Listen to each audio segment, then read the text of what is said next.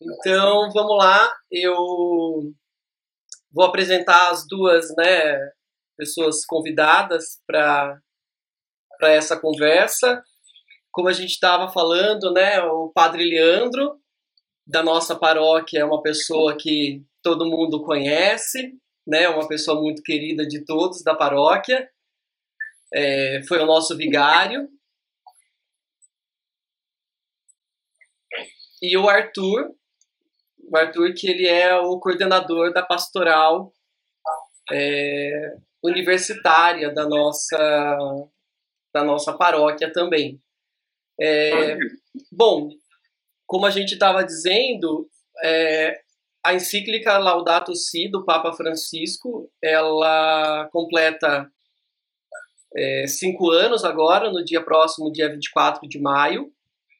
Então, a igreja no mundo ela fez uma semana dedicada a esse é, a esse estudo, né, digamos assim, da da Laudato Si, desse documento tão importante. É, primeiro, é, por que, que o Papa escolhe uma encíclica?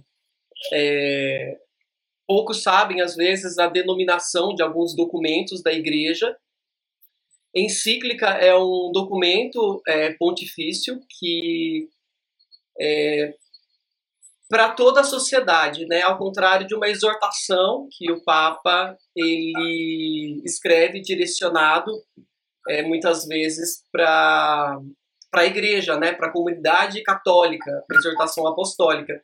A encíclica não, ela tem essa dimensão é, social maior. Então o tema até ela, o tema ele é de assunto de todos, na verdade, né? Não só de quem é católico. Então o Papa ele traz essa ideia é, de uma de um esforço comum a todos, né? Que que fazem parte. É, primeiro, eu queria ouvir do Padre Leandro, Padre, é, a questão que muitos é, criticaram a encíclica no, no começo, né, quando ela foi é, publicada, é, tentando faz, falar que o Papa estava se envolvendo com questões políticas e não religiosas. Quando você vê que quem é, lê os primeiros capítulos eles já identificam que o Papa ele tem uma preocupação teológica também muito com o tema. Ele traz a ideia é, da, da teologia é, como Deus criador, etc. É, como é que, é que o padre enxergou essa, esse documento para a igreja? Bom, uma boa noite a cada um e a cada uma, né? Eu, eu fico muito feliz de estar aqui com vocês novamente. E, bom, é, agradeço o convite do Adilson e também agradeço estar aqui junto com o Arthur Baioc, que é o coordenador da pastoral universitária desta querida paróquia. De fato, Adilson, no período em que o Papa fez o lançamento dessa encíclica, nós também devemos levar em consideração que estava também estávamos próximos ali também de é, de um evento climático e, e, o que estava urgente naquele momento também era a degradação também das geleiras etc e tal. Então quando o Papa faz a encíclica né é, primeiro lugar ela foi bem acolhida justamente é, pelos biólogos uh, por todos aqueles que fazem parte e que trabalham no meio, justamente, e que alertam há quanto tempo né, essa, essa degradação que, a nossa, que o nosso consumismo tem causado é, no, em nosso planeta, em nossa casa. E só que outros setores da sociedade viram mais como um discurso político em apoio a entidades, por exemplo, como Greenpeace é, e outros que lutam pela, pela preservação do, do meio ambiente e que nós sabemos que tem aí é, diversos, é, diversas situações aí que, que impedem, né? É, nós temos, claro, a, a visão do, de tamanho alerta que a carta quer causar.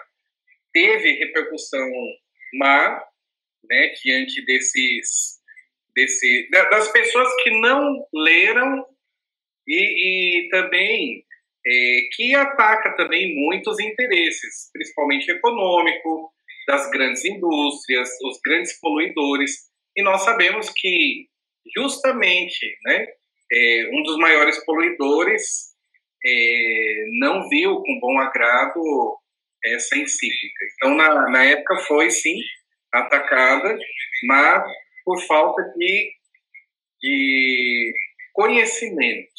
Né? Foi, eu acho que ela foi mais rechaçada por um fato mais político, é, geopolítico, do que uma questão mesmo é, latente que precisamos ter cuidado. É, outra coisa também que chama muito a atenção é a inspiração franciscana do, do documento, né? Então, assim, a gente já vê, é, inclusive, para questão do, do próprio nome que o Papa ele escolheu. É, um, o nome Laudato Si, para quem não sabe, é uma curiosidade é que esse, os documentos é, papais costumam ter o nome oficial em latim. É, nesse caso do, do Laudato Si, o Papa ele escolheu uma, um italiano medieval, né? não é a língua italiana que nós conhecemos hoje, mas é um, uma expressão que o próprio é, São Francisco de Assis é, pronunciou no Cântico é, das Criaturas, né? o Cântico dos Cânticos. Então, Exato. laudato si, ou seja, louvado sejas, né? É tão comum a gente escutar, né? Louvado seja o meu Senhor por todas as tuas criaturas. É, então, assim, a inspiração franciscana e quando o Papa também ele pegou é, naquela entrevista com os jornalistas, logo no começo do seu é, do, do começo do, do pontificado, quando ele falou da escolha do nome Francisco, ele também salientou que é, a escolha também era por uma questão ambiental, né? Quando o nome né, veio à mente dele, Francisco, ele pensou na pobreza, na caridade e também em uma pessoa, em um santo, é, muito preocupado com a questão ambiental, né? E hoje o padre está numa paróquia né, de Santo Antônio, que é também uma de inspiração franciscana, podemos dizer assim, né? Que Antônio também tinha essa espiritualidade, né?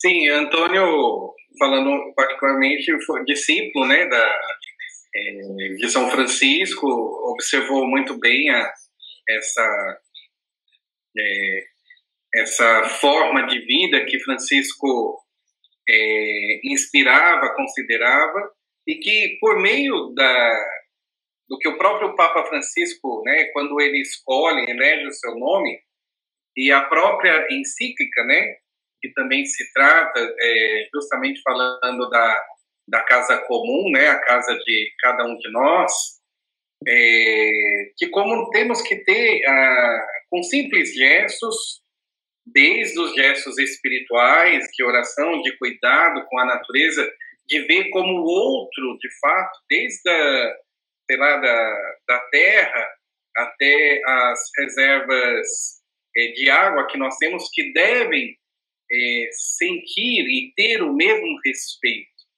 né? É, ter o mesmo cuidado, né? Então, uh, e tudo na base da simplicidade. Não, nós não precisamos, né? Eu acho que quando nós lembramos de Francisco, de São Francisco, Antônio, que foi esse seguidor de Francisco, eh, nos mostra uma vida mais austera, contra o materialismo, contra o que é supérfluo, né? E talvez é, entrando, querendo ou não, é, é, não é o propósito da live, mas é, nós acabamos vendo que a pandemia foi nos dando a possibilidade também de vivenciar essa simplicidade de espírito, de modo de viver, né? Tanto é que diante da é, dessa situação que nós estamos, é um dos fatores positivos que devemos até comemorar, exaltar, enaltecer que a, o isolamento social nos causa é, uma uma menor agressão à atmosfera. E isso é sabido, né? E é visto e visualizado na, é, e é noticiado pela imprensa que uh, a quantidade de, é, de monóxido de carbono que foi deixado de ser jogado na atmosfera, é, a qualidade do ar em muitas capitais e metrópoles ao redor do mundo, são, é, surtem né, os devidos efeitos. E o que, nós, e o que foi feito? Né? Coisas muito simples, né? Pessoas, obviamente, com toda a situação, deixaram de utilizar, sei lá, os veículos, é, optaram pelas bicicletas, é, por caminhadas, enfim, ou trabalhar em casa. Enfim, algumas, algumas situações em que a carta, a encíclica Laudato Si, já nos convida a fazermos essa revisão e essa reflexão de vida. Né? E isso, isso interage tanto com a nossa forma, o nosso comportamento é, no, é, no consumo e para o consumo, como também espiritual, sendo permeados pela simplicidade e humildade de vida que Francisco, São Francisco, pregava. E que o Papa Francisco herda e concatena nessa nessa encíclica essa esse espírito de desapego que Santo Antônio também, né, é, por meio não somente por meio das palavras, mas também pelo gesto, nós chegamos à evangelização daqueles que de fato precisam. Perfeito. Arthur, agora vou colocar você também na nossa conversa. É, o Papa ele tem uma característica muito é, interessante de criar alguns termos, é, cultura do encontro, né, cultura do, do descarte, é, uhum. cultura, cultura do cuidado também, né? E nessa encíclica ele traz para gente pela primeira vez a ideia da casa comum. É, porque assim, às vezes as pessoas é, têm a, aquela ideia de jogar fora, né? Tipo, na, aquilo que não presta na minha casa, o lixo, eu pego e jogo fora. Quando a gente pensa que a, o planeta Terra é a nossa casa, não existe jogar fora. Você só muda o lixo de lugar, né? Então, assim, como é que você enxerga também essa questão do desse termo casa comum, né, que o Papa apresenta para gente? Bom, primeiramente, primeiramente Edilson, eu queria agradecer o convite, é um, é um enorme prazer estar aqui falando sobre esse tema que é muito muito caro para mim, muito especial para mim. Eu estudo isso já há muito tempo, é, dedico assim a minha vida até então a estudar sobre sustentabilidade no meu campo e espero conseguir contribuir de alguma forma com vocês.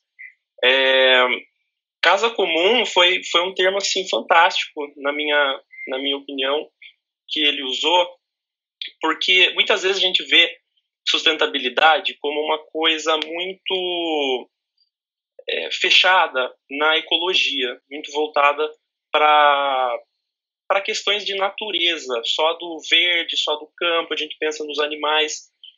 E às vezes a gente esquece que, e muitas vezes a gente até não sabe, que a sustentabilidade ela se baseia em três pilares: o pilar ambiental, o pilar social e o pilar econômico. E só quando você é, trata bem esses três pilares é que você acaba tratando bem a nossa casa comum, que é a terra.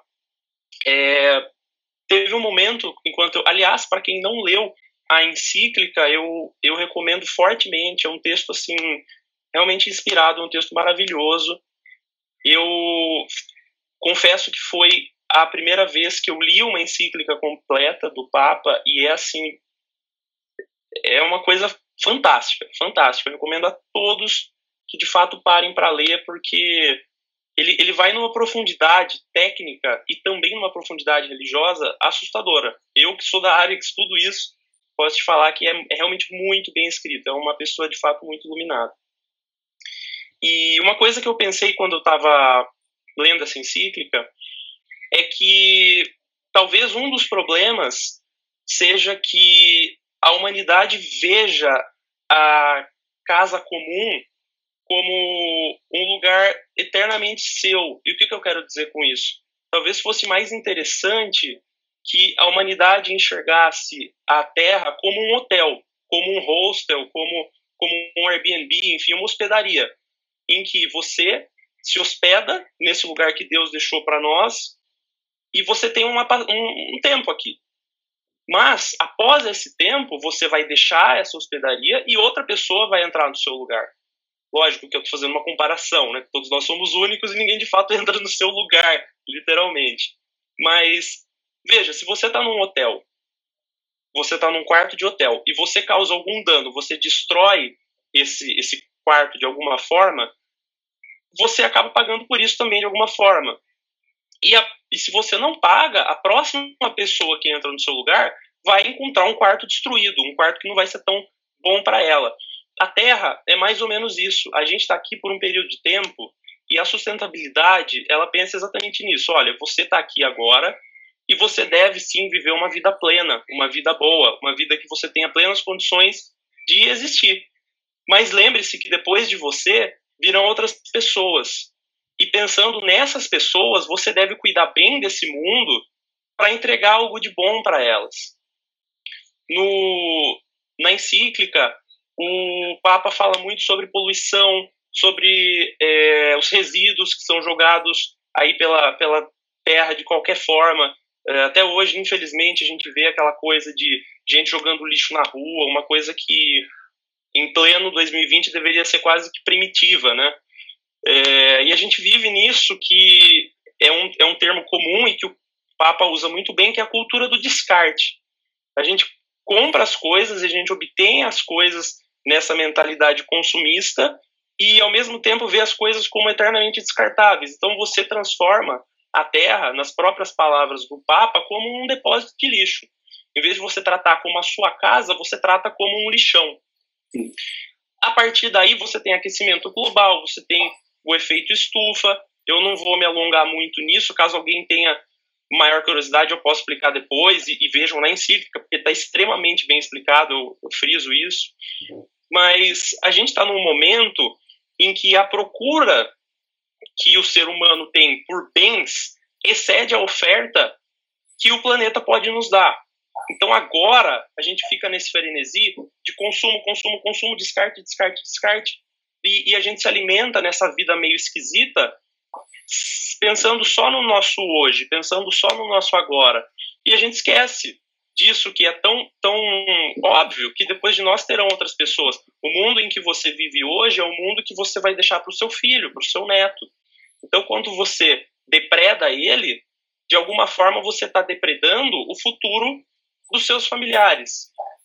E nesse, nessa questão, eu estou falando um pouco mais da parte da natureza, da parte ambiental, realmente do dano que a gente causa.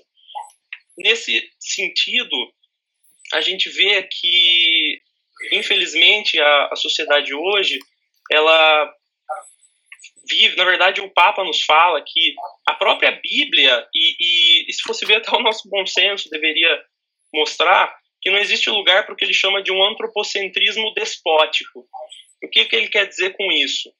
Que não tem como a gente impor aos outros essa cultura de que nós somos o centro de tudo, de que a gente vive só para alimentar os nossos luxos, alimentar os nossos desejos sem pensar nos outros. E quando a gente percebe que isso não é sustentável, a gente entende o porquê de a sustentabilidade também pensar nessa questão social, nessa questão do respeito ao semelhante.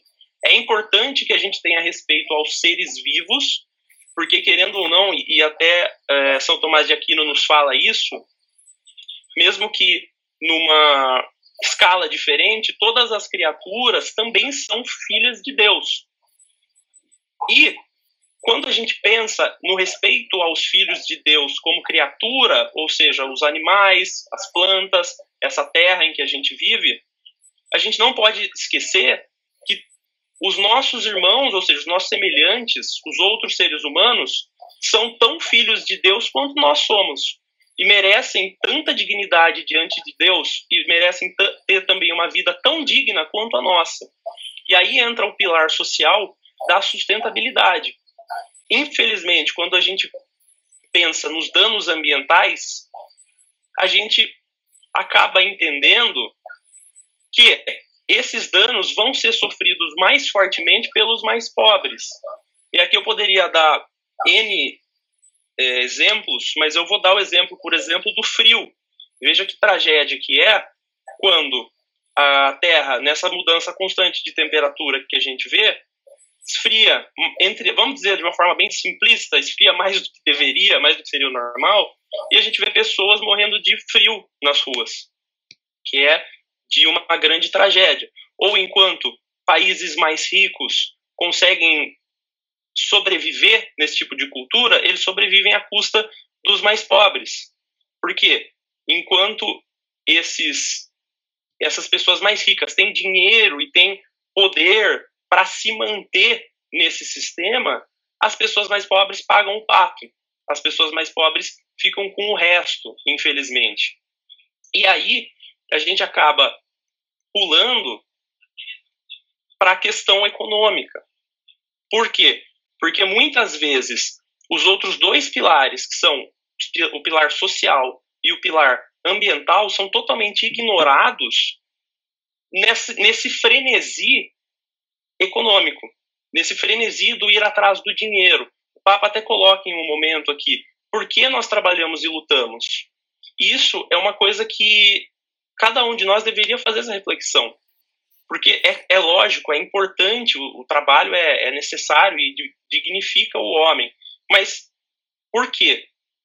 Você trabalha para cuidar da sua família, para subsistir e, e, e para cuidar dos outros, ou você trabalha somente em prol de você? Nessa soberba de ganhar, ganhar, ganhar, comprar, comprar, comprar, jogar fora, jogar fora, jogar fora. Porque esse é o ciclo em que a gente está. E a gente começa a ver na sociedade atual é, alguns sintomas disso. A gente vê é, nessa batalha por dinheiro, nessa batalha por poder, mesmo no momento em que a gente está vivendo agora, um, um extremismo muito forte. É, a gente vê uma sociedade em que a gente não consegue mais entender se o importante é você ser ou se o importante é você ter. E mesmo na questão das, das mídias sociais, das redes sociais, isso fica muito em evidência. A, a, as redes sociais mostram uma vitrine de tudo que a pessoa tem, de tudo que a pessoa quer mostrar, de tudo que a pessoa quer expor. Mas muitas vezes o que ela de fato é, o ser dela, fica escondido. E, e, e nessa, nesse tempo em que a gente vive, a gente tem que tomar muito cuidado, e, porque a gente tem que pensar o que, o que o que, que a gente vê hoje no sentido so, mais fal, falando da parte social? A gente vê uma sociedade que busca justiça no sentido de igualdade, no sentido de tratar todos com a mesma dignidade, ou a gente vê justiçamento. Eu sei que, que essa palavra não existe, mas é um termo que às vezes eu uso, no sentido de que as pessoas se acham 100% certas, ou seja, na soberba delas, se acham donas da razão, e querem impor a justiça dela sobre os outros. Tudo isso que parece tão tão distante de sustentabilidade, na verdade é o centro da sustentabilidade. Na verdade, a sustentabilidade, ela quer garantir plenitude para todas as pessoas, tanto no agora quanto mais para frente. E se as pessoas tivessem, buscassem essa consciência, buscassem ajudar o próximo, é, se, se largassem um pouco esse essa idolatria ao pilar econômico e focasse um pouco mais no pilar ambiental e social, as coisas se equilibrariam. É, eu, como eu falei, acho que bastante disso, Eu tenho mais algumas coisas para colocar, mas não sei se você prefere que eu continue falando ou se você quer rodar um pouco. Não, vamos. Bom, você fica à vontade para falar o tempo que você que você quiser, viu, Arthur? Não tem problema não. Mas uma coisa interessante que você falou, que eu queria também que o padre Leandro é, desse uma opinião, é, padre, o... a gente pode dizer que a, a encíclica ela tem uma teologia muito latino-americana, essa questão que o Arthur falou da questão dos pobres, né? Então, assim, a gente vê que a, o Papa Francisco, por ter né, essa, essa origem também latino-americana, ele traz muito uma discussão que reflete a periferia, digamos assim, né, da, da existência. E quando ele traz esse assunto para uma. É, traz essa teologia, esse olhar para o pobre, para um assunto tão complicado, ele acaba alfinetando estruturas de poder e de é, formas de viver, digamos assim, que gera um pouco de atrito mesmo, né? Essa, é, sempre essa ideia de que a, o, des, o desenvolvimento na, naturalmente precisa ser de fazer pessoas ficarem mais ricas e os pobres cada vez mais pobres, é, sem é, levar em consideração a questão ambiental também, não é isso? Olha, Deus, eu, eu vejo que são, são velhas questões com roupagem nova, né? É, Papa Francisco, nós sabemos né, que grande parte do, do seu episcopado e também do seu cardinalato foi exercido ali na, é, na, na, cidade, né, na arquidiocese de Buenos Aires, e nós sabemos que ao redor ali da, da, da cidade de Buenos Aires, principalmente ali é, num, próximo até um clube muito famoso chamado Boca, é, que se chama bairro do Boca, né? É, eu passei lá e a gente vê que o bairro teve uma grande melhora, mas a periferia de Buenos Aires é, é muito grande, a essência é, é semelhante é, sei lá, não posso falar que é semelhante, porque eu não sou geógrafo, mas ela é, ela é parecida muito com a periferia da capital de São Paulo. Então, assim, a desigualdade, a, enfim, todos esses fatores que já era denunciado desde o tempo do, de nosso Senhor Jesus Cristo, né, é, sobre é, a cultura, sobre o modo de ver e perceber o comportamento farisaico, o comportamento é, justamente de algumas camadas que estavam no poder, é, o comportamento e a forma como, por exemplo, os poderosos, desde Herodes até os governadores, Pôncio Pilatos, etc., etc., como é que eles agiam em relação ao povo.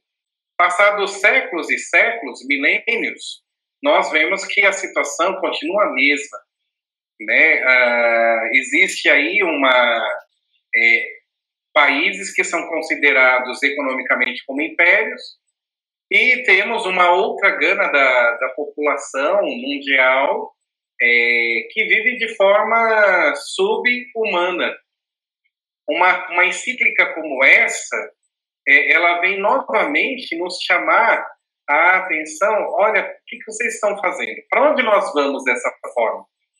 Né? Enquanto nós temos aí, é, não queria falar país, mas não tem jeito, enquanto nós temos aí uma, uma economia norte-americana que pode injetar, em tempo de pandemia, trilhões de dólares, é, nós temos uma, uma, no mesmo planeta, no mesmo, no mesmo mundo, nós temos é, um continente, por exemplo, africano, ou podemos pegar aqui a nossa, a nossa América Latina, que, que sofre desde a Colômbia, Venezuela, é, agora o Chile, enfim, com todos esses mandos e desmandos, é, vemos essas antíteses né, partidárias que acabam fazendo o nosso povo sofrer, porque a gente começa a perceber que as estruturas de poder continuam da mesma forma favorecendo a si próprias, né? Independente se é azul, se é vermelho, se é amarelo ou é verde, a, a, as estruturas continuam ainda causando vítimas, né? De um sistema totalmente desigual. É, movimento esse que foi denunciado por Jesus e é denunciado pelo vigário de Cristo, né? Pelo próprio Papa Francisco. O que ele traz não é nada de novo é a voz do próprio Cristo, por meio dele, sendo ele vigário, anunciando aos continentes que precisamos é, rever é, isso na, na micro, na micro e na macro. Na micro, porque nós também temos bolsões, temos bolhas, né? Eu me, se a gente parar para pensar é, pegando aí uma cidade da nossa região, nós vemos essas, essas bolhas imobiliárias com, trazendo toda a sofisticação, requinte e etc, etc. É, em compensação, aí, na realidade de vocês, nós temos o bairro do, dos Pedrosos, na mesma cidade de Amparo, né, onde é esquecida é abandonada, né? Ela é excluída. Por quê? Porque ela não é bonita, ela não, é, é, ela não, não favorece é, economicamente, ela não favorece é, sobre nenhum prisma é, o poder público. E aqui a, a, não é uma crítica é, ao poder atual municipal, né? É uma estrutura que já está enraigada é, que vem de séculos e séculos, e que o Papa Francisco mostra e fala ao mundo, desde aqueles que têm a consciência dessa casa comum, é, que não é só os católicos, não só os protestantes, é, o islamismo, o judaísmo que devem é, se ater, mas é uma carta a todos, como o próprio Arthur dizia, né, é, se é uma casa comum, Hoje estamos eu, você e ele aqui. Amanhã estarão aí os filhos de vocês, os netos, os bisnetos. E a minha graça e a minha bênção lá do céu, graças a Deus, louvado seja. Então, é, talvez uma placa minha na, na parede, os seus netos leia aí, né, que o padre morreu, tal, tudo, e fez tal coisa. Mas, uh, mas fica os netos, as coisas de vocês aí, e, e eles vão usar. Mas eles vão usar o quê?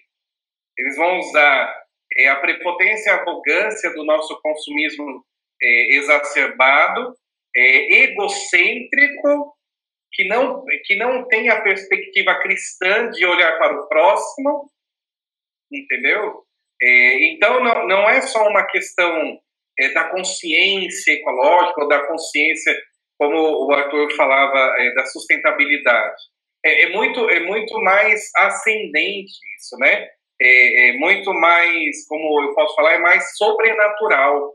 Se eu faço isso com o meu ventre, se a gente olhar o mundo na perspectiva de ser um ventre, então, ah, da mesma forma que eu fui gestado, gerado no ventre da minha mãe e, e, e apareci ao mundo, o mundo para mim não deixa de ser é, também um ventre para que eu um dia nasça para a vida eterna.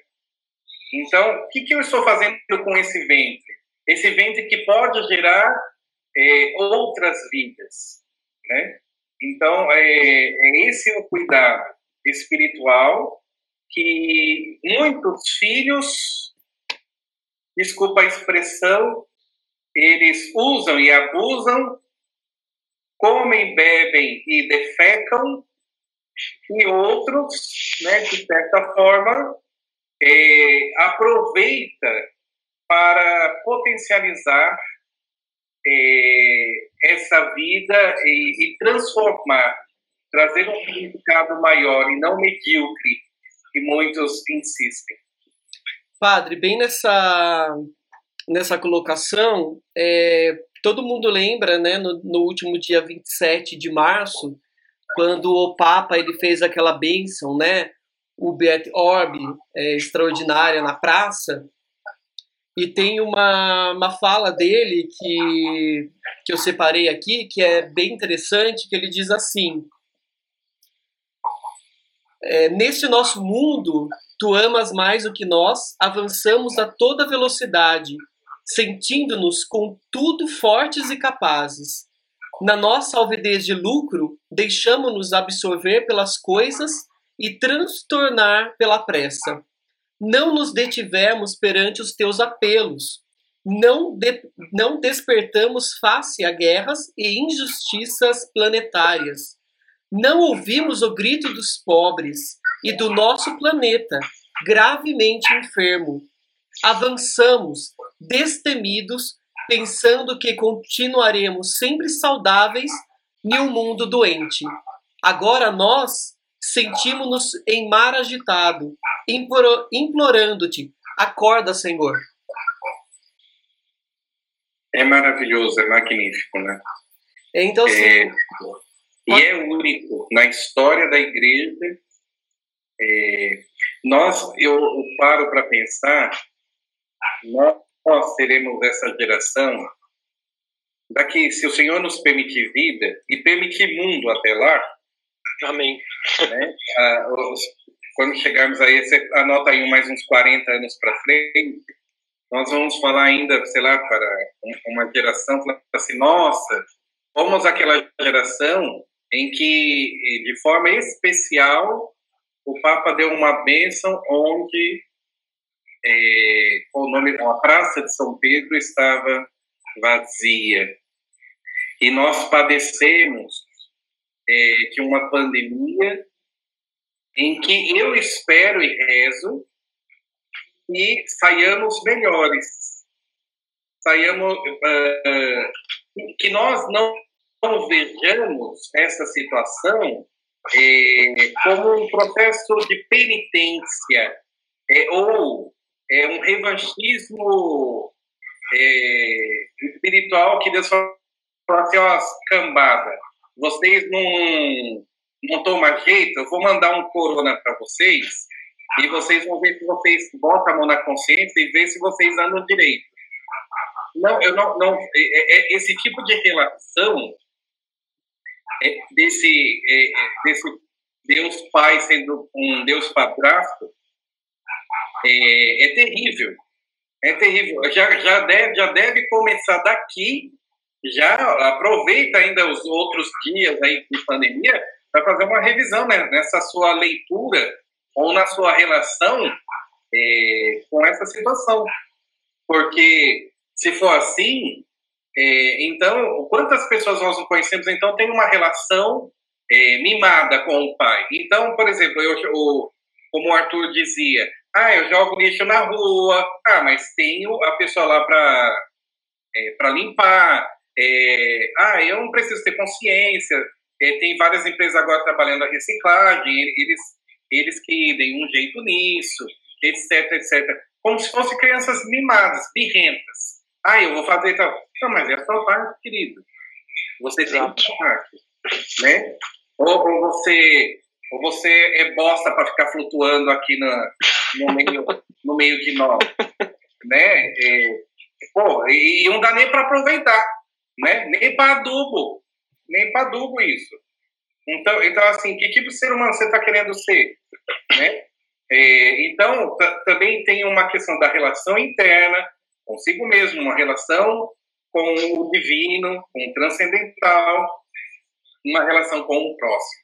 Isso vai mexer com cada um de nós, mexer com as nossas estruturas espirituais e, e espero que mexa também com um comportamento de muita gente que se diz confiante e se diz acreditar em Deus, mas que seus comportamentos é, são extremamente vazios, mesquinhos e miseráveis diante da casa comum. Arthur, outra coisa que que eu queria a sua opinião. Você, é, você falou muito da importância de uma ecologia integral, né? Que é uhum. não adianta a gente pensar apenas na, na questão ambiental, mas é, ambiental, econômica e social. E muitos, bi, muitos biólogos e cientistas, eles é, falam que essa questão do coronavírus agora é, na verdade, um intensivo que a gente está vivendo é, de futuras outras pandemias, porque essa nossa relação com o meio ambiente, ela está cada vez mais desestruturada. Então, assim, vai ser muito mais comum a gente ter situações como essa que a gente está vivendo agora. Não sei se é uma visão muito esperançosa, ao contrário, não é esperançosa, né? Mas eh, você acha que essa pandemia ela pode trazer alguns é, avanços na, na nossa relação é, de consumo, de sustentabilidade, de relação com a enquanto sociedade, meio ambiente, econômico? Ou você também não está muito esperançoso? Adilson, eu tomei a liberdade aqui de separar, é, até para trazer um pouco a questão da sustentabilidade para a nossa realidade, alguns, alguns dados que eu, na verdade, eu não coletei, isso está disponível aí em várias matérias aí, é, jornalísticas, para mostrar a situação, e aí em cima disso eu vou responder a sua pergunta. Tomei a liberdade também de pegar essas, essas notícias de fontes de todo e todo o espectro ideológico possível aí. É, então são notícias que saíram na Folha, o Globo, G1, Veja, Poder 360, que falam sobre qual é o no... e perdão faltou a, é, o Correio Brasiliense também, que trazem algumas informações sobre o que aconteceu com a natureza por causa da diminuição da influência do homem sobre ela nessa pandemia. Então, tem uma estimativa, e aqui é numa, numa reportagem do Correio Brasiliense, que saiu dia 17 de maio, que a estimativa inicial é de se salvar aproximadamente 50 mil vidas em decorrência da queda da poluição e do aumento da qualidade da água que o mundo está vendo durante essa, essa pandemia. É, e que a, o aumento da qualidade do ar foi muito sensível, foi bem alto nos locais em que a quarentena foi imposta. Além disso, é, é, vários animais estão sendo vistos aí, animais silvestres nas cidades, enfim. Isso mostra como a gente faz parte de um ecossistema e que como quando um ponto desse ecossistema está doente, a coisa dá errado. E no nosso caso, muitas vezes a gente impõe essa doença sobre o ecossistema em que a gente vive. Nós somos o vetor dessa doença. É, a ONU tem uma estimativa de que 8,8 milhões, ou seja, quase 9 milhões de pessoas morrem por ano só por causa da poluição do ar. Durante a pandemia, sete, aliás, por causa da, desse isolamento, a estimativa é que as emissões mundiais de CO2, que é o principal gás responsável pelo efeito estufa, tem uma queda de 7% esse ano. Porém, caso a gente quisesse evitar que a temperatura média do planeta aumentasse em 1 grau e meio até 2100, a gente teria que, em todos os anos dessa década, reduzir 7,6% dessa emissão. Então, em pandemia, durante o isolamento, a gente reduziu 7%, sendo que normalmente, anualmente, a gente deveria reduzir 7,6%. É, a gente vê por aí que. O Arthur, desculpa interromper. Então, nós teríamos que ficar é, nessa situação durante três meses, três, quatro meses a cada ano para dar esse resultado, é isso? Isso, isso. Tendo em vista que, que a sociedade é como é, né? Porque uma, uma, algumas mudanças, eu vou até falar mais sobre isso mais para frente, mas algumas mudanças conseguiriam trazer isso. Mas o homem não consegue sair de si mesmo, infelizmente. É, e diante dessas coisas que eu trouxe, a gente vê o seguinte, que não é por milagre, nesse caso, que houve essa melhora é porque simplesmente o homem que estava impondo um peso muito grande sobre a natureza foi forçado a parar de impor esse peso. E eu acho que essas notícias, por um lado, trazem um, uma certa esperança, e aí respondendo o que o Adilson perguntou, trazem uma certa esperança, porque a gente vê que é possível. É sim possível, mas eu é, e, e, aí eu trago o outro lado, né? Enquanto o mundo está vendo avanços nesse sentido, ou seja, a natureza está sendo poupada ao longo da pandemia mundialmente e o mundo está vendo, de fato, que algumas coisas mudaram. Então, existe tragicamente um, um discurso de que aquecimento global é uma mentira, de que é, derretimento das calotas polares é mentira, não tem nada derretendo, de que isso tudo é normal, de que é um certo é uma linguagem caótica falar que, que, a, que a natureza está entrando em colapso, e não é. Isso é cientificamente provável, no sentido comprovável, na verdade, dá para se provar isso. E, e é triste ver que tem gente que ainda luta contra uma verdade que agora ficou ainda mais clara, porque a gente vê as coisas mudando para melhor no sentido ambiental. Porém, existe o outro lado, Adilson, e o outro lado a gente vê muito tristemente no Brasil. Matéria do dia 18 de maio, saiu na Folha, o Globo, G1, Veja, e eu particularmente vi na TV Globo e na CNN. Desmatamento na Amazônia em abril desse ano é o maior em 10 anos uma área relativa equivalente a Porto Alegre foi desmatada só esse mês na Amazônia, aqui no Brasil. Então, a gente vê, Adilson, que por um lado fica muito claro nessa pandemia que a influência do homem é muito grande no meio ambiente. Isso é visto de uma forma, entre aspas, positiva, quando a mentalidade muda, ou seja, a, na pandemia, é, diminuição de carros na, nas ruas, menos emissão de gases responsáveis pelo efeito estufa, algumas indústrias parando, é, e a gente vê o efeito disso.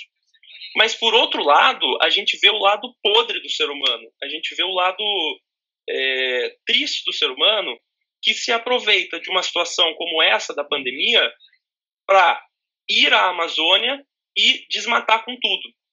Uma Porto Alegre, gente, em um mês, uma Porto Alegre inteira foi desmatada. Não acontecia algo semelhante a isso desde 2008.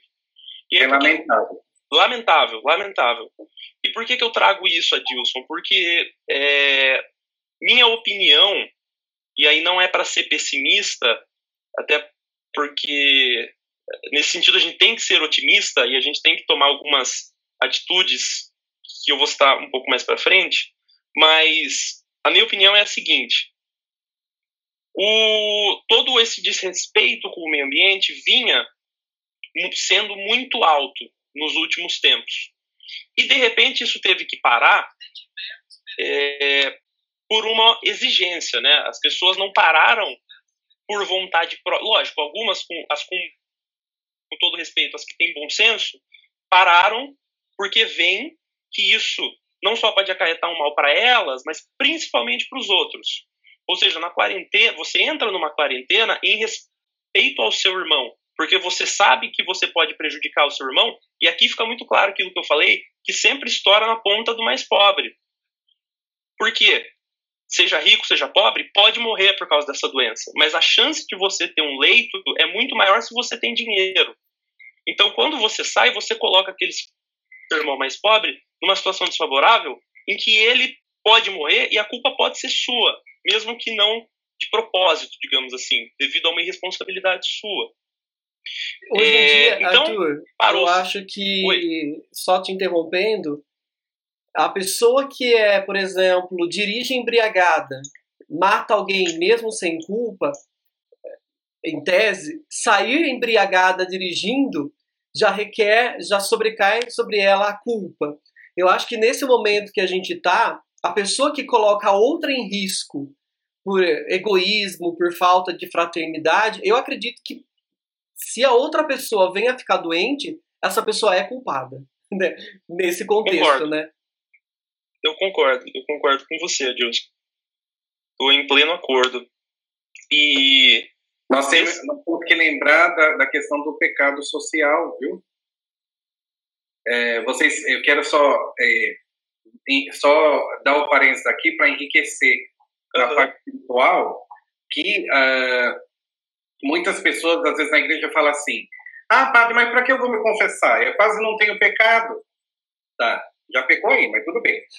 é, mas também existe uh, a questão do pecado social, que todos nós, todos nós é, carregamos.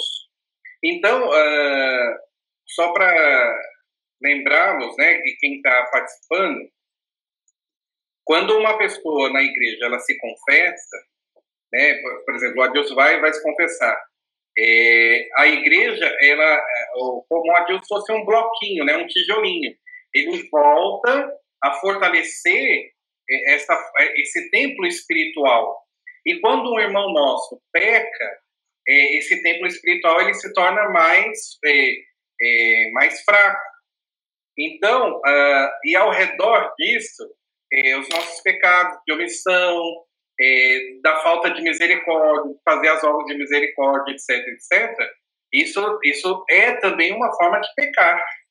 Não é só o ato individual, mas também a, a omissão ou a falta da prática caritativa nos conduz também ao pecado social. E esse, esse pecado social, é, todos nós respondemos, todos nós seremos julgados. Então, e, e, isso é importante, né? É, esse que o Adil falou, ele, ele, ele, ele estava numa ele estava numa festa, por exemplo, ele começou a beber e as pessoas ao redor, né, se omitiram também daquela, sabendo que ele poderia cometer alguma bobagem, e, a, e essa bobagem acontece, não, não é só ele o ele é o principal, né? Ele é o, a, a, o, o principal pessoa que faz a é, que vamos falar assim que que deflagra o pecado, mas aqueles que estavam ali são coniventes porque viram que aquela situação estava sendo uma situação de morte. Então, o que eu poderia ter gerado vida? Não, eu vou levar você na sua casa. Ou você deixa o seu carro, pega um táxi e vai. Entendeu? Então, muitas vezes a gente tem esses pecados e eles nem sequer são confessados. Porque essa consciência também é, é falha.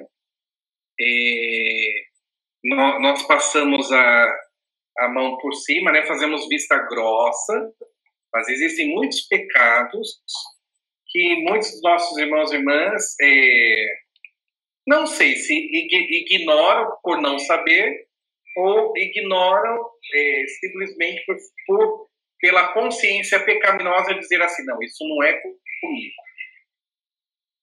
Viu, padre? É, com, a, com a questão da Laudato Si, é, muitas pessoas começaram a falar sobre é, um pecado ecológico também, né? Quando você é, comete um pecado contra a criação, que é né, também algo é, divino. Né? Deus se faz presente na, na criação. É, a igreja, durante muito tempo, posso estar errado, o padre pode até me corrigir, a igreja durante muito tempo se preocupou com a ideia do, do homem no centro né, da, da fé. Claro, né, Jesus é o nosso centro da fé, mas assim, a ideia do homem é, centralizado na, no homem. O Papa, com a encíclica, eu acho que ele traz também uma luz nova para a igreja, que a igreja ela não pode é, pensar o homem sem considerar também todo o entorno dele, né? Então, assim, o, o, o homem ele não está sozinho é, enquanto pessoa, mas também ele não está sozinho como criação. Ele é envolto à criação divina. É, São Francisco ele falava irmão Sol, irmão Lua, é, irmão Lobo. É, a gente toma essa ideia muitas vezes errada é, do ponto de vista poético é, achando que São Francisco era um poeta de chamar os outros de irmão, é, a, a, criação né, de irmã. Mas, é, na verdade, era uma, uma espiritualidade que ele trazia, que é, na verdade, de se ele chama a criação de irmão é porque eles se, re, se reconhecem como o mesmo pai, que é o pai criador. Então eu, enquanto ser humano, sou criado é, por Deus, como a planta também é, como a árvore, como o pássaro, como toda a criação que está no meu entorno. É isso mesmo? É, é Adilson, eu, é, de modo muito simples, eu, o Arthur é formado em que, Arthur? Trabalha com eu, eu sou formado em engenharia, engenharia civil, mas eu faço pós em sustentabilidade, enfim, é, é essa é a minha praia. Ah, legal. Então, ó, é só vocês imaginar assim, então, por exemplo, o Arthur vai fazer um projeto, né, e ou o Adilson vai fazer um artigo ou um trabalho de apuração jornalística, vocês entregam ambos um projeto, outro trabalho, e alguém fala assim, ah, é isso, e joga, e joga isso na sua frente, né? É, é triste, é, é desrespeitoso, né? É, houve trabalho, houve todo um processo ali, houve uma preocupação e houve principalmente é, o sentido do bem. Então, quando nós é, machucamos, ferimos, menosprezamos a força cria, é, criativa de Deus, a força criadora, é, é, é desrespeitar, né? A gente fala muitas vezes no primeiro mandamento, né? É, amar a Deus sobre todas as coisas. Então, então, então, até as coisas que o próprio Deus faz, é, que é uma forma de mostrar o seu amor é, por, é, por mim, é, pelo seu, pela sua dileta criação, que por meio do seu único Filho Jesus Cristo temos a dignidade de chamá-lo de Pai, Abba, Pai, é, outorgado por Jesus, né, no momento que ele pede para que façamos a oração, nós menosprezamos isso, nós, nós pedimos né, que ele, ele, de certa forma, é, menospreze a sua criação. Então, quando nós fazemos alguma coisa é, que, que vem da, da, nossa, da nossa criação, nós sentimos, é, não que tenhamos o poder de frustrar Deus ou de deixá-lo entristecido, mas é que esse desrespeito pela sua é, pela natureza criadora que ele tem e fez isso para o nosso próprio bem, ah, isso é levado em voga sim. É levado em voga, claro, com certeza. Né? A gente vê desde, é, desde um grande pecado chamado é, Brumadinho, Mariana, onde nós conseguimos é, causar o maior desastre. Né? Matamos um rio. Matamos um rio. Eu não, né? É, a minha, a minha, a minha, aquele meu pecado social, né? É, é, não, não impediu que aqueles que detêm dinheiro, detêm isso, aquilo, para, para o bem comum. Então, é, tudo isso vai ser levado em voga. Toda essa natureza criativa que Deus deixa para o nosso bem, nós não estamos cuidando, né? É, é, Deus é Pai, é amor, é misericórdia, mas também é justiça. Padre, é, puder, se eu puder complementar o que o senhor está falando, claro. É, eu, eu acabei não terminando de responder o que o Adilson é, tinha me perguntado antes, mas essa sua colocação é perfeita nesse sentido, no sentido de que eu dizia que eu estava um pouco pessimista, né, quanto ao depois da, da pandemia. Por quê? Porque agora a gente está vendo os dois lados da moeda acontecendo na nossa frente. Primeiro, a gente, de um lado, né, a gente vê pessoas entendendo que realmente, por conta de todas essas coisas que eu, que eu falei, esses dados, enfim, é, índice de poluição caindo, animais ressurgindo, águas mais limpas e tal, algumas pessoas tocaram que realmente o homem está fazendo algo de errado.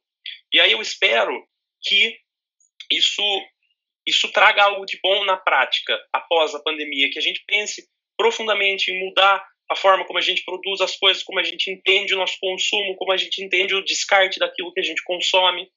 Mas, por outro lado, já durante a pandemia, a gente vê pessoas gananciosas, pessoas que não têm a menor empatia com o outro, até porque a gente sabe que em terras indígenas, eh, perdão, em terras amazônicas existem populações indígenas que, inclusive nesse desmatamento, penaram com isso.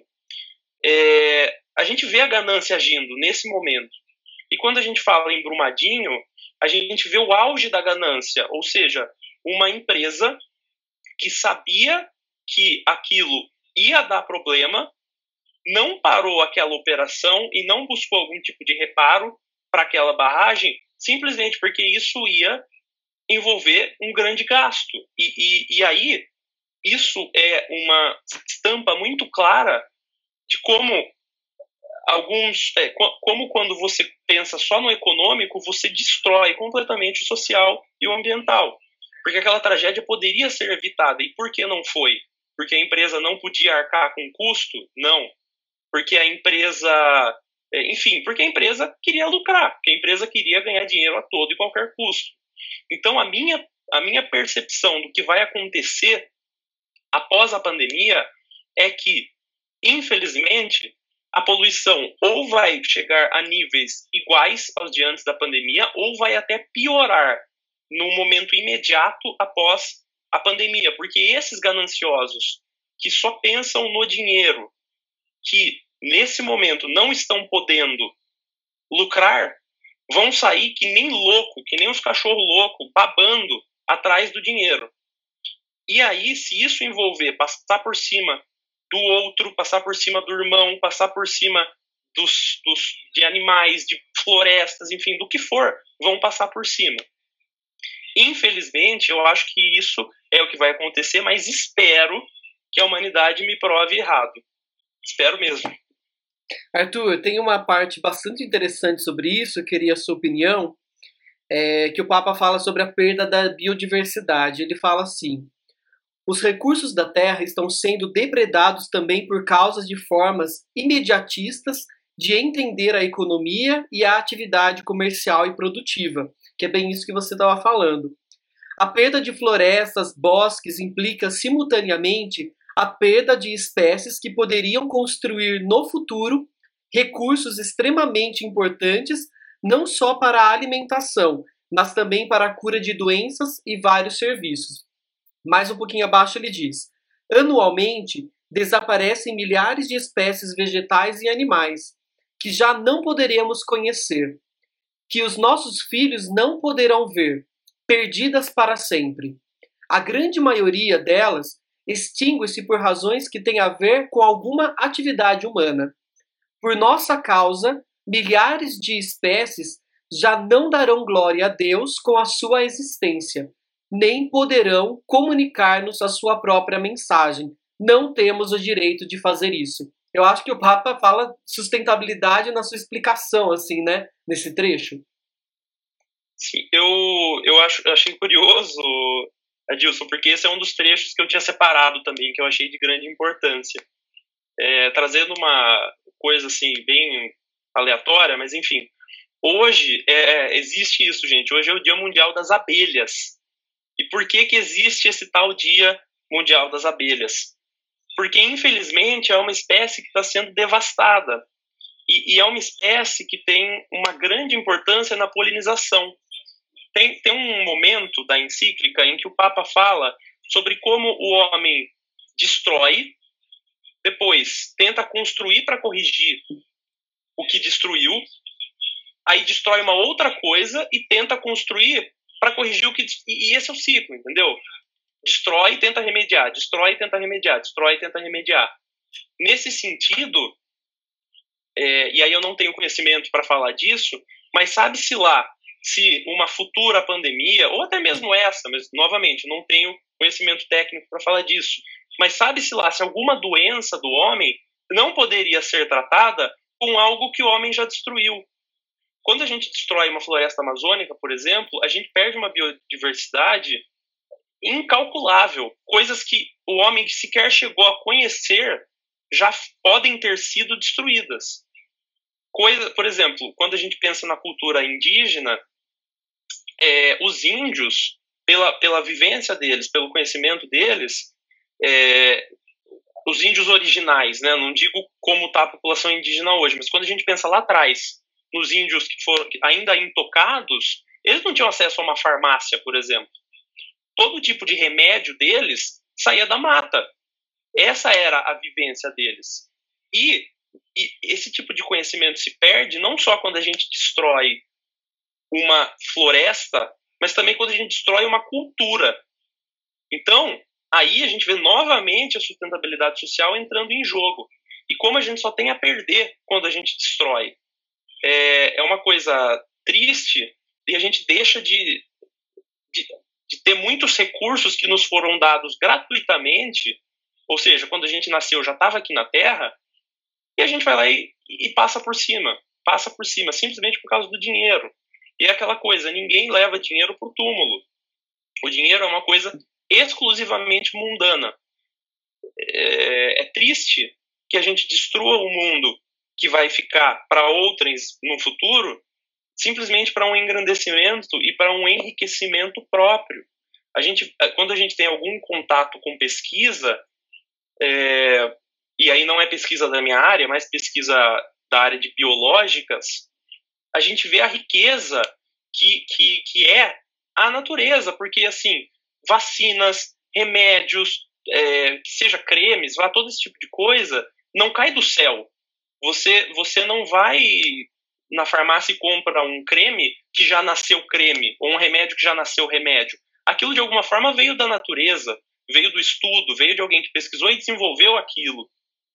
A gente vê aqui no Brasil o Instituto Butantan, por exemplo, que é muito forte nisso.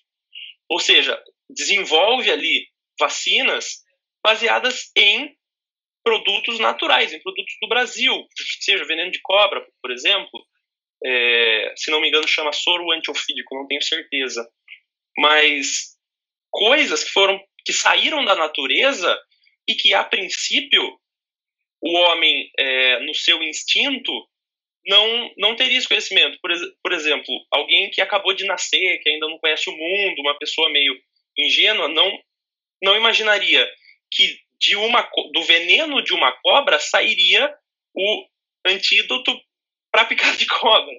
Enfim, são coisas que, que a natureza nos fornece e que a gente perde o, o privilégio de conhecer por causa da ganância de alguns. E eu acho que isso é seria muito seria imprescindível que mudasse, que, que a humanidade como um todo mudasse, mas nesse momento ainda parece algo um pouco distante, Edilson. Infelizmente. É, até porque tem, tem venenos de cobra que a gente sabe que, que não, não dá para tirar, né, porque a língua é maior do que a boca e não adianta, a gente vai ter é, vai encontrar isso em qualquer lugar, né, as línguas felinas, e não adianta extrair nada porque né, é, tá na ruindade mesmo da pessoa. Né? Aí não tem o que fazer, né, padre? Não tem o que fazer. é isso mesmo. Viu, pessoal? É, não sei, a gente podia até continuar, mas assim, eu acho que faz uma hora mais ou menos que a gente está conversando eu vi, Arthur, que você deu a ideia lá no, no Face de fazer um encontro, um meet, é, para as pessoas que se interessaram pelo assunto. É, infelizmente a internet não ajudou muito, né? A questão da transmissão. O pessoal falou que o áudio até que está indo bem, então eles estão podendo acompanhar mais pelo áudio. Mas eu acho que isso é importante do ponto de vista que a gente parece que é, colocou ali uma sementinha de interesse nas pessoas é, sobre esse texto. Então, assim, para a gente não se alongar muito, é, eu acho que a gente podia oficializar isso de fazer amanhã é, não, ah, com a, com a, não com a transmissão né, na, na internet, mas a gente podia até gravar e depois disponibilizar o que foi discutido, né? E chamar todo mundo que tem interesse é, nesse texto. É, aquilo que a gente conversou aqui, eu creio que não é 15% da riqueza do texto do Papa. Até uma das. O Arthur, né, que é, é doutorando, né, ele pode até confirmar através da leitura dele. E é uma coisa que muitos é, especialistas disseram, a preocupação do Papa com um texto que reflete a ciência também, né? Então uma preocupação de forma majestosa, viu, Adilson? Muito bem representado. Porque ele teve essa preocupação de fazer um texto, obviamente, né? Ele é um representante de uma instituição religiosa, então sempre permeia a ideia é, da religião e da relação do homem com Deus, mas ele tem elementos assim é, com bases científicas então assim você vê que o Papa ele se debruçou sobre muitos outros autores e teve ajuda de muitos né também muitos é, cientistas. É, isso fez com que esse documento quando ele foi lançado ele tenha sido amplamente é, aceito e discutido de, fora da Igreja Católica. Então esse texto ele merece mesmo algo muito é, maior do que essa nossa conversa. É, e também, né, para se aprofundar mais é, com aqueles que estão interessados. A gente, apesar dos problemas, teve aí um público cativo, assim, que ficou, né, acompanhando, que está acompanhando através da, da página. É, quem quiser, então, a gente vai fazer assim, a gente vai marcada, a gente disponibiliza lá na, na página da paróquia o endereço da, da reunião, do Meet, e daí as pessoas vão poder também é, fazer parte. E o padre Leandro também está convidado, viu, padre? Adilson. Diga. Eu, eu queria só fazer uma última colocação. Não sei se alguém que está aqui não vai poder participar amanhã. Então, tem um ponto específico que eu queria frisar aqui, que eu vim falando ao longo do encontro, que existem algumas coisas que a gente pode fazer. E eu acho importante deixar isso aqui para quem está assistindo. O próprio Papa fala sobre isso na encíclica. É, ele fala sobre, sobre duas coisas, aliás, sobre três coisas, perdão. Primeiro, que a sustentabilidade ela começa na família. Por que, que ela começa na família? Porque é ali que a pessoa aprende os seus princípios, é, ela cria uma base sólida de quem ela vai ser. Assim, a, a criança ela não sabe nem ela não nasce sabendo nem jogar o lixo fora e nem jogar o lixo na rua. Ela aprende isso. E o principal, o, local principal onde ela deveria aprender esse tipo de coisa é na família, ou seja, como usar corretamente as coisas, ou seja, sem, sem, sem descartar coisas desnecessariamente. É, aprende a ser organizada, a ser limpa no sentido de não sujar a casa comum. Ela aprende a respeitar o ecossistema local, ela aprende que ela é parte disso, ela aprende que é responsabilidade dela proteger não só as criaturas, como o irmão dela, como o, o próximo. E ele, o próprio Papa aqui dá para gente algumas ações diárias que estão perfeitas. Eu acho que ele coloca isso muito bem. E, e aí eu vou acrescentar é, um pouco também aqui que eu acho que a gente deve fazer do nosso da nossa vida e do nosso nesse caso específico do nosso consumo ou seja, da forma com que a gente consome as coisas, uma catequese. E o que, que eu quero dizer com isso? Que, infelizmente, é, eu acho muito difícil que, que você que está assistindo, ou eu que, que estudo isso, né, que me dedico a isso, acho muito difícil que a gente consiga mudar o mundo, infelizmente. Eu não acho que é agora que sistemas políticos vão mudar, sistemas econômicos vão mudar mas eu acho que a gente consegue mudar a gente. Isso é o mais importante que eu gostaria que vocês tirassem dessa live. O seu poder de consumo, para você que tem um poder de consumo, né, primeiramente, fala muito por você.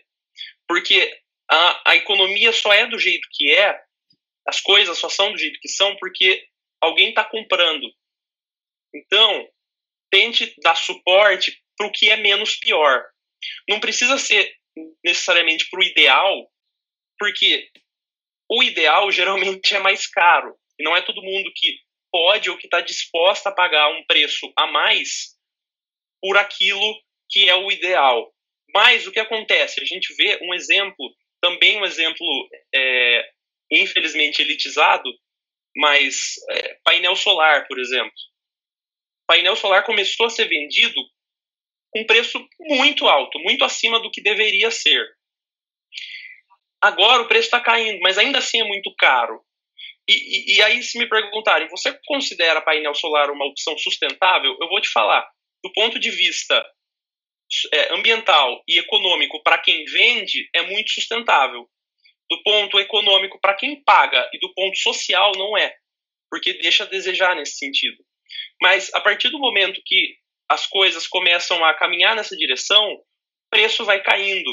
E, e a própria indústria percebe que já existe um apelo para aquilo que é menos agressivo ao meio ambiente. A gente está longe de chegar no ideal, mas Deus queira que um dia a gente chegue. Na sua vida, independente de você ter muito dinheiro, você ter pouco dinheiro, você não ter nenhum dinheiro, você consegue com pequenas coisas é, mudar a si próprio. E, e se todos fizessem isso, mudaríamos sim o mundo. Então, por exemplo, maneira no consumo de água, faça um esforço para separar seu lixo, lixo orgânico, lixo reciclável. Quando você, e isso é um ponto que, que eu acho muito importante. O próprio Papa diz que se existe fome no mundo, é porque o desperdício daquele um terço mais rico da população mundial seria suficiente para alimentar os dois terços mais pobres. Ou seja, a forma como você come, a forma como você desperdiça comida, afeta diretamente toda a sociedade, principalmente aquele mais necessitado. Então, coma o quanto você precisa. Se você vai cozinhar, se você vai pedir comida, enfim, você veja aí o que você faz, mas só o necessário, só o suficiente. Aquele restinho de comida que você deixa no fim do seu almoço poderia estar alimentando alguém que não tem comida há já uma semana. Aquela comidinha que você faz a mais e que estraga na geladeira poderia ter alimentado alguém que está passando fome agora. Então, tenha consciência disso. Não está usando coisa simples. É, toma um banho mais rápido, sei lá, desliga o chuveiro enquanto se ensaboa, apaga as luzes quando você não está usando o ambiente, apaga, desliga sua TV, coisa simples. Foque no simples, não foque em querer mudar o mundo. Foque em querer mudar você. Teve uma coisa, uma, a última coisa aqui que eu vou, que eu vou comentar é Só não pode defecar um dia assim, um dia não, né? aí não, aí não. ai, ai. Só uma última coisa que eu queria adicionar, que o Papa falou que eu achei muito bonito, muito bonito. É uma coisa que eu confesso aqui, gente, que não é um hábito meu, mas vai se tornar. Que é agradecer a Deus antes e depois da sua refeição. Era um hábito que minha bisavó tinha e, e acabou se perdendo, confesso, eu não tenho esse hábito. Mas aí você vê, primeiro, que como a sua vida depende de Deus, porque toda essa é, esse nosso mundo é mantido por Deus. Nós existimos, esse mundo existe por causa de Deus. Então, se você tem comida no seu prato, agradeça. Se você acabou de fazer uma refeição, agradeça. Talvez outras pessoas estejam querendo muito essa refeição e não tenham como alcançar agradeça que aquilo chegou até seu prato e, e, e trabalhe essa questão da solidariedade. Se você está comendo agora, tem gente que não está. Não tente mudar o mundo, mude você. E um, agora sim o último, juro, gente. O número 201 dessa encíclica fala o seguinte: a maior parte dos habitantes do planeta declara-se crente, não necessariamente católico, crente. Isso deveria levar as religiões a estabelecerem diálogo entre si, visando o cuidado da natureza, a defesa dos pobres e a construção de uma trama de respeito e de fraternidade. Algumas pessoas ficam escandalizadas quando ouvem isso, principalmente vindo do Papa, e, e eu acho que é, é tosco, é tosco se escandalizar por isso. Porque a gente não está falando aqui de viver uma grande religião universal, não, não é nada disso. Quando a gente fala de diálogo, é que nós, na nossa fé, e as pessoas nas fés delas, se têm uma fé, provavelmente buscam algo de bom. Não estou não tô levantando aqui certo e errado. Estou falando que para ajudar a natureza, para ajudar o irmão, para defender os pobres, você não precisa ser católico, você precisa ser humano. Você precisa entender que somos todos filhos de Deus e que, antes de apontar o dedo para o outro e falar, ah, é protestante, ah, é espírita, ah, é judeu, ah, ele é humano, você também é humano, e quem está passando fome na rua e está passando frio é humano também. Então, o que importa se o cara é de outra religião? Para de apontar o dedo para os outros e olha ao seu redor para quem está precisando. A gente precisa de fraternidade, a gente precisa de caridade, a gente não precisa de mais gente julgando os outros. Então, eu acho que é isso que eu queria deixar aqui. É, conselhos mais práticos que eu, que eu dei e que eu vi também na, na Laudato Si, que eu acho muito importante que chegue até quem está assistindo. Perfeito. É, Para a gente encerrar, é, padre. Oi. É, não menos é, importante do que tudo isso, é, eu não falei ainda, mas o Arthur está fazendo aniversário hoje. Nossa! então, assim, Arthur, agradecer você por essa mais de uma hora e tanto que a gente conversou, que você separou do seu dia de aniversário para poder participar aqui com a gente. Então, é, o agradecimento meu, em nome de todos da, da paróquia, por tudo aquilo que você é, vem fazendo, né, através da pastoral universitária. É, as pessoas que querem saber mais, é, busquem lá no, nos links, né, no, no, nosso Face, tem o canal no YouTube também. É, então, assim, que Deus continue o abençoando, né, e o fortalecendo nessa nessa caminhada, né, do ser igreja.